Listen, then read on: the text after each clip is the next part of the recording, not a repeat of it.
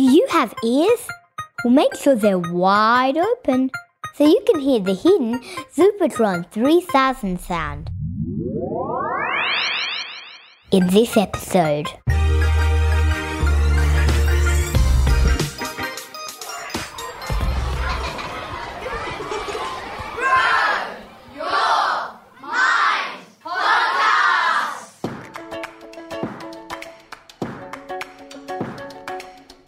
This is the Grow Your Mind podcast, a show where kids teach kids how to take care of their mental health and learn ways to be resilient. But for now, let's kick it off with Boggle your brain. Did you know that some scientists believe that elephants bury and pay respect to their dead? Footage captured by the BBC showed elephants falling silent while they stood over the carcass of an elephant. It has also been observed that an elephant will revisit their dead and quietly watch them. During these visits, they extend their trunks and gently touch the body. What a beautiful, sensitive, and intelligent animal. Hey listeners, in this episode we're going deep into the land of grief. Yep, that's right, we are exploring death, legacy, and what to say and not to say to someone who's grief stricken. But don't worry, our expert kids and the animals in your brain will be with you all the way. L E G A C Y. Legacy. What? What's legacy? It says here that it's planting seeds in a garden you never get to see. Hang on. What seeds? And why don't you get to see the garden? Oh, I'm just trying to learn some Hamilton lyrics. I've actually got no idea what legacy means. I just like the musical Hamilton. Yeah, me too. I'm just like my country. I'm young, scrappy, and hungry, and I'm not throwing away my shot. I love that musical. You know who knows all the lyrics to every single Hamilton song? Sarah. She's obsessed with it. Let's go find her. Mm, I don't know. Sarah's super sad these days. I don't really want to bother her. Well, if she's sad, isn't that even more reason to talk to her? I don't know what to say to her. Ever since her dad died, I just feel awkward. Like it was easy at first. She was sad, so I wrote her a card, and Mum made a meal for her family. But it's been a few months now, and when I notice she's sad or flat, or even angry, I'm not sure I should say anything. Or if me bringing up her dad will make her more sad, or even frustrated. Why don't you tell David to go speak with her? His dad recently died, but he seems completely fine, so maybe he isn't grieving. I don't know about that. I feel like grief is strange. Like, I think you can be grieving in a lot of different ways, and chances are you won't always feel sadness. Sometimes I reckon you'd be really mad, and other times you wouldn't even want to think about it. You just want to hang out with your friends and do normal stuff. Maybe that's what David's doing. I've never felt grief. It sounds horrible and really confusing. Hey, Yeah? isn't your dog really sick and about to die? Don't say the D word. Why? Talking about death freaks me out. But we're all gonna die. You, me, that bird, that snail. We're all part of a cycle. Remind me not to sit with you at lunch again. This is getting really sad. And anyway, why did you bring up my dog? Well, grief actually starts before someone or something dies. Oh no, does that mean I'm feeling grief right now? What am I meant to be feeling? Whatever you feel like. I think that's the whole point. Feel nothing, feel sad, feel furious. I think I'm just meant to feel sad, aren't I? Is that how you feel? Right now? No. Do you ever feel like that? Yeah, I love my dog. She's my favorite family member. I'll totally miss her wagging tail and her head on my knee. I really miss how I feel around her. If she died, I can't imagine where I'd put all that love. You know, when my grandmother died, my dad always used to say, grief is love without a home. Well, that's depressing. Mm, maybe we could add to that. What about grief is love without a home, unless Unless what? unless you find ways to keep loving them even after they're gone. How? Well, my grandmother died three years ago, but every year we celebrate her birthday. We even eat cake and tell her what we love about her. That's really nice. Or maybe it's about doing things you know would make that person proud or happy, even though they aren't around anymore. Like, you know how I love doing acting? Yeah, you're great at it. My grandmother loved the theatre, so it's like her passion lives on in me, and I know it'd make her happy to see me up there on stage. But she can't see you. Yeah, I know, but it's kind of like those seeds in the garden. What was that word? Legacy? Yeah, it's like my love of acting is a seed that grandma planted in my garden, and even though I can't see her watching me, that part of her lives on. It's her legacy. Wow, that's a really beautiful thought. Shall we take this to the experts and hear what they have to say about grief, death, and legacy? Let's take it to the experts. Have you ever lost someone or something? How old were you when it happened? When I was one, my cat Whitey died, and when I was two, my cat Cheese, who was grey, died. When I was six, my mum's mum died. My grandpa had a heart attack three weeks ago, and I'm feeling really sad about it. A few months ago, my mum's auntie died. Two years before I was born, my grandfather died. Um, I lost someone called Dorothy when I was about two.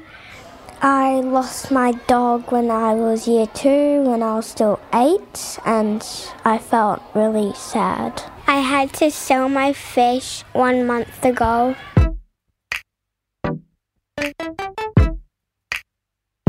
What do you feel like when you're in grief? I feel sad, Frustrated, sorry, like angry and frustrated that there's one thing that kind of let me down.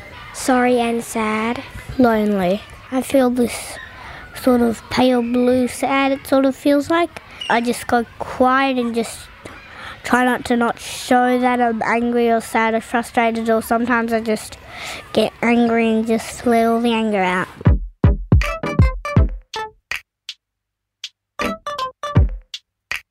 Where do you feel grief in your body? My eyes, my tears. I think I feel grief in like my mind when I'm thinking about something that I lost.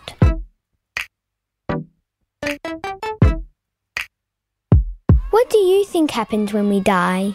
I think you just keep on going up and up until you go somewhere. You either go to heaven or get reincarnated. Your bones stay in the coffin and your spirit just goes up to heaven. I think we evolve because we're already made out of stardust and something evolved into us.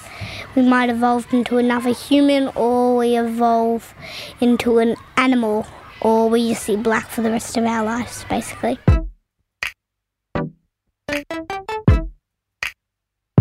Just a quick poll. When you get sad, do you get angry or quiet? quiet, angry, Quiet. both. Both. Really angry. Sometimes quiet, sometimes angry. Quiet. Quiet. Thanks to the experts for those interesting ideas. What about you? When you're really sad, do you get angry or quiet? Press pause now and have a think.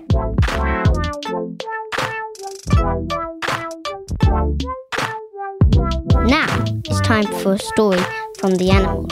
But get this this story takes place in someone's brain.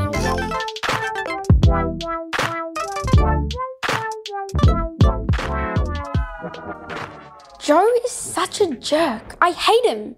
He's such an annoying, idiotic human. Sensitive octopus here.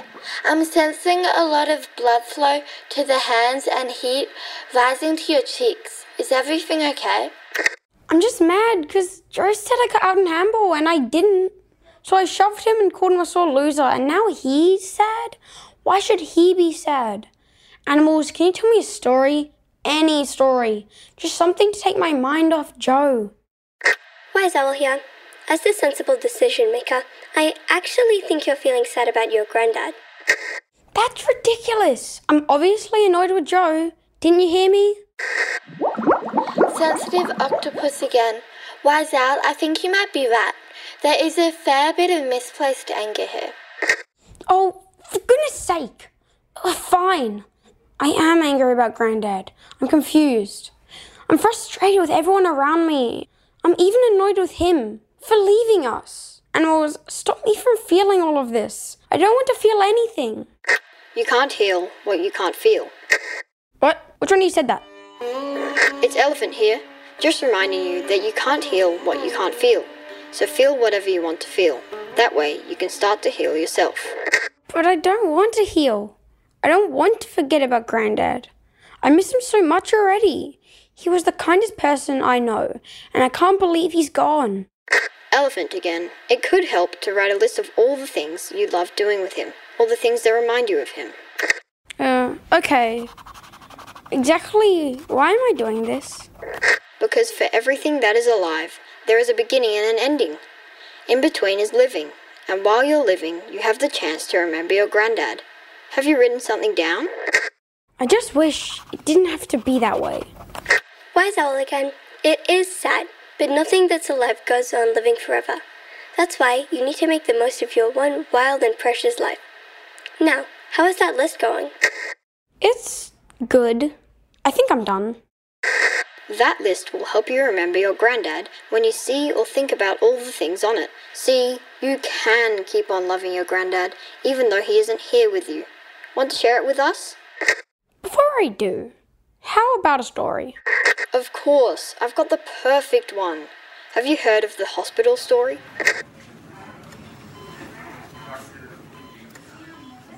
This is a story of two very ill men who shared a hospital room. One of the men had the bed closest to the only window in the room. The other man had injured his eyes and they were bandaged up. His bed was next to the door, away from the window. The man next to the window always seemed to be in a joyful mood.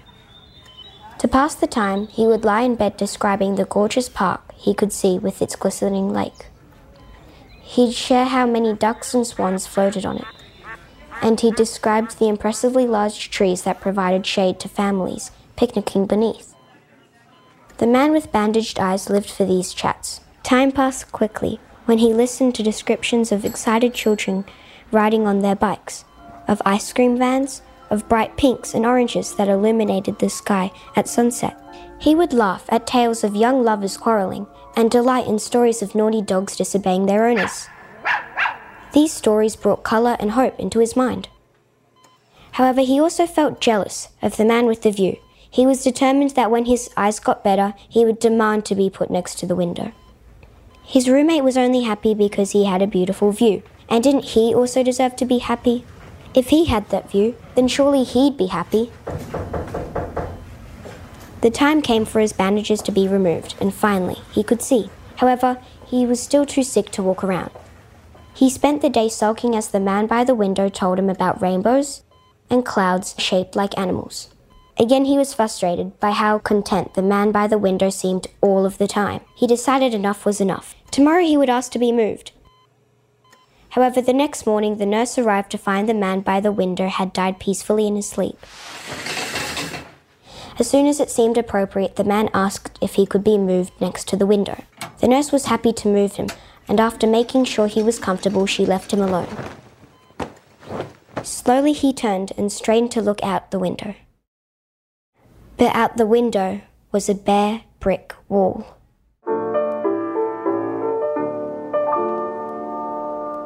What? That's the end of the story? How's that meant to make me feel better? Some nice old man spent his last days making up stories to make another jealous man feel better? And then it turns out that the jealousy was for nothing? Wise Owl here. You've actually summed up the moral to the story without realizing it. How? Acts of kindness don't only benefit you, they benefit those around you. The man with the bandaged eyes was caught up in the if and then trap. He was sure that if he had a view, then he would also be happy. He missed the whole point. The other man was content and joyful because he was kind. It was nothing to do with views, especially views that didn't even exist. So, what does this have to do with death, grief, and life cycles? Well, perhaps it comes back to making the most of your one wild and precious life, filling it with the people and things you love, loving them fiercely and being loved in return. Hmm. I think I'd like to share my list about Grandad now. Grandad, I'll remember you when I see a eucalyptus tree. When I eat a piece of delicious chocolate. When I smell jasmine flowers. When I feel like a midnight snack.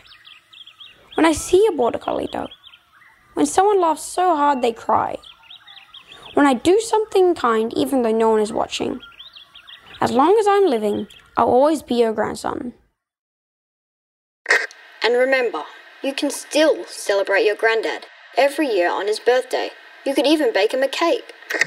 Sensitive octopus here, noticing hunger pains at the mention of cake. Mmm, cake.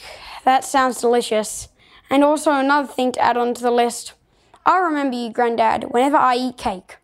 So I'm going to do that right now. Thanks, animals. Keep listening to the Grow Your Mind podcast because coming up, we've got episodes on gender, climate change, and resilience, plus play and joy. And did you know there are lesson plans and colouring in sheets that go with each episode? You'll find them and more at growyourmind.life. And remember, share the show with your friends. Thanks.